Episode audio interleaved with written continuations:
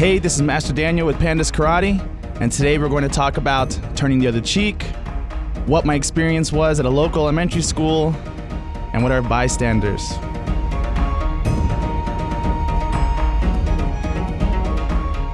So turn the other cheek, look the other way, be the bigger person.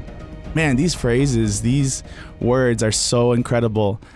I love how teachers and parents and administrators keep passing these on. And I feel like maybe they did a lot of value back then. And I feel that at times parents believe and teachers believe that this is still the way the world works. And unfortunately, we don't live in this type of society anymore. I think if you ignore, if you look the other way, sometimes bad things can happen. So, why do we keep saying it then? Why are we still promoting these old traditional tactics and mindset? Why do we promote it?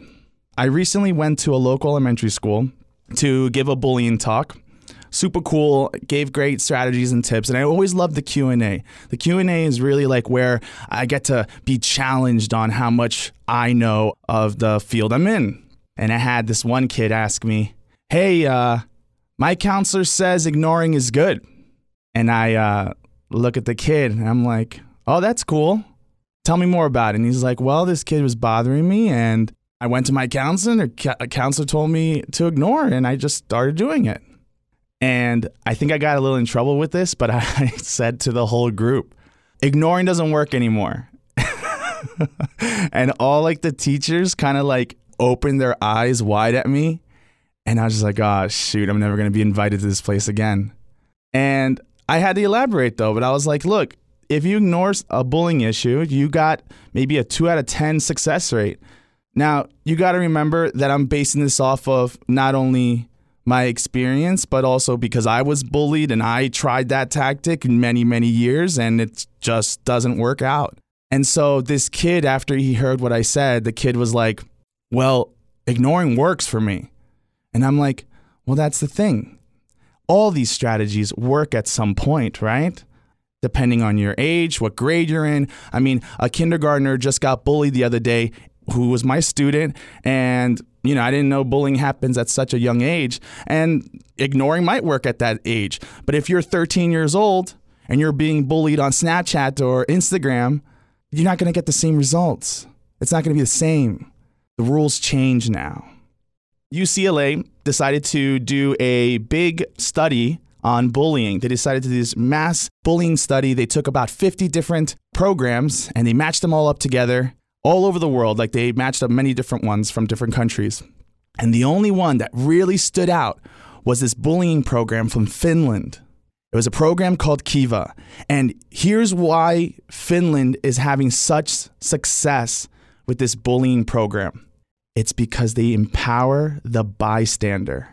They don't empower the victim, they don't do anything about the bully and like slam them into detention and suspension all over the place. They empower the bystander, the kid that can do something about it, the kid that is sitting there in the classroom, in the lunchroom, witnessing what's going on.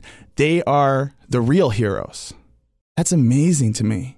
So when you think about words like turn the other cheek, look the other way, be the bigger person, this program that Finland created is challenging that because they're telling these kids, don't do that. That's wrong. So let's talk about the opposite, though. Let's talk about the other extreme. So if you don't ignore, so what's the opposite? The opposite is to come back, fight back, use your words, stand up for yourself, right? Let's discuss about cyberbullying then. I was talking about it with my students, and we were openly discussing about if someone messages you in a harmful way or in a way that makes you feel uncomfortable, what are you going to do?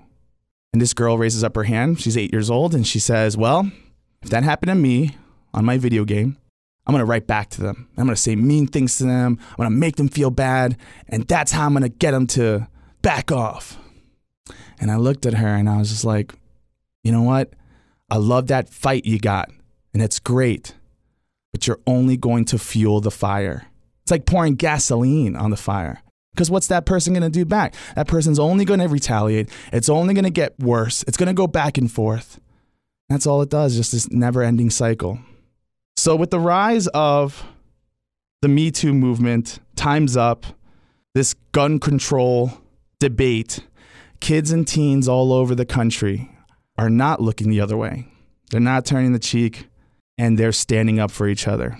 I think that's literally the only way that we're going to beat bullying. And it's the start, it's a jumping off point. So, going back to my first question of this episode Does ignoring work? I think you have the answer. Thank you so much for listening to today's episode. I'd love to hear from you guys and even hear some comments about today's topic. If you haven't liked or subscribed or whatever it is you like to do, please do. We always love the feedback, and I hope to hear from you guys. Thanks for listening to our podcast, brought to you by Pandas Karate. Share your thoughts and comment below. You can find us on YouTube, Instagram, Snapchat, and Facebook at Pandas Karate.